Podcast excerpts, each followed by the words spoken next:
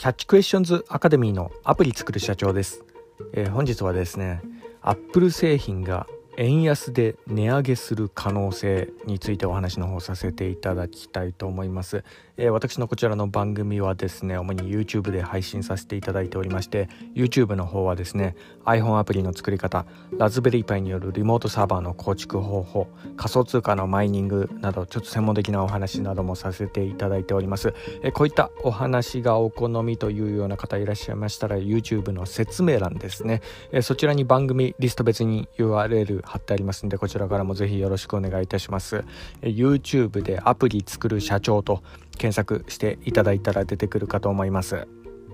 はい、えー、では、えー、本題の Apple 製品が円安で値上げする可能性というようなところでですね、まあ、あの今ねえー、この日本の経済全般にもこう絡んできてるところではありますが円安がですねこう止まらないかなというような、え、ところで、まあ、どんどんこうそれに伴ってこう物価もですね、えーまあ、ちらほらもこう、まあ、生活周りでも皆さんもちょっと感じてるところあるとは思うんですけど、まあ、あの私もですね今日行ったあのいつも行っていたあの天ぷら屋さんなんかもですね、えー、地味になんかあの値上げしていたりとかいうようなところがあり、えーまあ、どんどんこの値上げのこの流れというようなところですね、まあ、ここはですね、まあ、あの特にこう生活にもこう絡んでくるようなところがあるんで皆さんにこう気になるようなところかもしれないんですが、まあ、これがですね、まあ、一番響くのが、えー、輸入製品なんですよね、まあ、特にこのアップル製品。はい。これはですね、やはりですね、この流れがこう、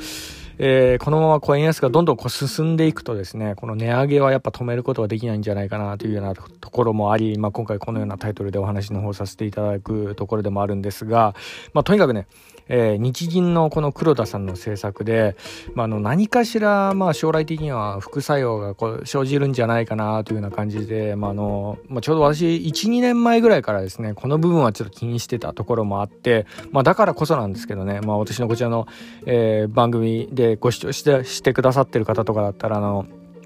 えー、まあの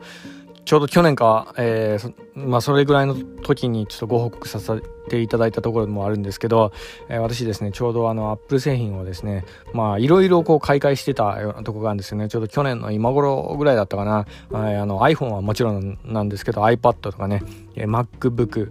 えー、MacBook、それからの Mac mini とかね、えー、その辺の、えー、ものをいろいろこう買い漁ってたところでもあったんですよ。やっぱこう、Apple 製品は特にね、あの、この円安とか、えー、物価がこう上がるときに、こう、真っ先に影響しやすい製品なんじゃないかなというようなところもあり、まあ、だからそれも心配してっていうようなところもあったんですけど、まあ、これはですね、おそらく、まあ、あの、まあ、巷にこう出回ってるニュースでもあの皆様こう多分ねあの目にされた方とかいらっしゃると思うんですけど複数のアナリストからも、え、今現在指摘されているようなところがあるんですよね。それがこのアップル製品値上げの可能性というようなところなんです、はい、でこのアップル製品自体はですねどういうふうにこう価格が決まるかというようなところなんですけど、えー、円安のレートで、まあ、あの円安が進んだらすぐそれに伴ってアップル製品の価格も上がるっていうわけでもなく、えー、大体こう決まるのがですね夏場のドル円のレートで、えー、アップル製品のこう価格が決められるっていうような流れがあるんですよね。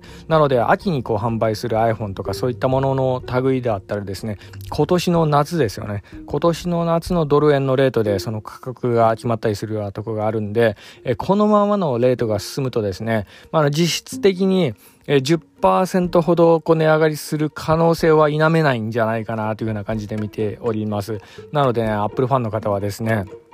あの、秋の製品を、えー、待つよりか、もしかしたら今ね、なんかあのー、好きな機種とか買っちゃった方がいいんじゃないかなって感じもするんですけどね、価格面だけでこう見るんであればなんですが、はい。まあ、特にこの、今現在はですね、この為替のギャップがすごいこう出ているようなところらしく、えー、例えばの海外の、えー、サイトで Apple 製品の価格をこう見比べてみたりするとですね、えー、この為替のギャップから日本での Apple 製品の販売価格が、えー、見かけ上安く見えてしまうみたいな、そんなような事象が起きているらしいです。で、それが特にこう顕著に、えー、見えてしまうのがね、えー、iPhone 12 mini みたいですね。これが一番こう、えー、為替のギャップが今生じてるみたいで、海外の製品価格と比べると、日本ではですね、えー、18%ほど価格が安く見えてしまうような事象が今発生してるみたいですね。まあ、それだけドル円のこの為替のレートが急激にこう動きすぎたっていうような現れでもあるんですけど、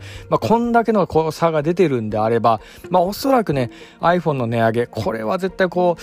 えー、このままのね、ドル、ドル円今、1ドル130円ぐらいですよね。これぐらいの、えー、まあ、あの、円安が進んでいる状態が続くんであれば、まあ、さすがにこれ、あの、ね、あの、iPhone 値上げせざるを得ないんじゃないかなというような、え、感じでもありますよね。まあ、あの、アップルはですね、もともともう、米国の会社なんで、あ日本のね、この相場とかそういったものなんか、お構いなしにね、えー、結構価格決められたりするようなとこがあるんで、あの、ね、アップル製品いじってる方とかならわかると思うんですけど、まあ、特に、ね、アプリとか作ってる方だったら、この為替とかでね、まあ、私もですね、あの、日本でこう作って、まあ、世界でこうアプリ売ってるから、まあ、結構ここの辺のね、為替とかちょっと気になっちゃうんですけど、まあ、ちなみにあの、アプリを作られてる方はですね、円安が結構追い風になったりするようなとこがあるんですよね。はい、海外で結構ね、あの、稼げるような、この、そんなようなあの時代に今なってるんで、あの、収入も結構上がってる方、特にね、海外でアプリ販売されてる方方はですね、今収入上がってる方結構いらっしゃるんじゃないかなというような感じもするようなところがありますが、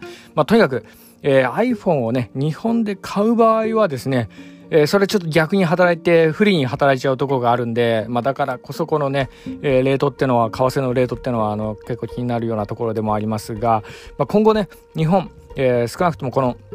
今年の夏までにどうなるかっていうようなところなんですけど、これはズバリですね、えー、円高に戻るどころか、えー、さらにね、円安進んでしまうんじゃないかなというような感じで私は見ております。それは、あの、日銀の黒田さんがね、来年までまだ、あの、ご在籍というようなとこもありますし、えー、岸田総理もですね、えー、まあ、最近のあのニュースとかでもこう見られてる方はわかると思うんですけど、安倍内閣の真似をしてね、投資アピールしてるみたいな、そんなような、えー、ところもあるらしいので、まあ、ょうどあの、先日のね、え、イギリス訪問時に、え、なんか、安心して日本に投資してほしい。インベストイン岸田ですみたいなそんなような感じでね、記者会見行ってたらしいですから、えー、はい。まあ、あの、ご覧になられた方はわかるかと思うんですけどね、あの、ちなみにあの、インベストイン岸田ですの最後のですはですね、あの、英語の単語で死を意味する英単語のですとしてなんか取られてしまったらしく、えー、それでなんか失笑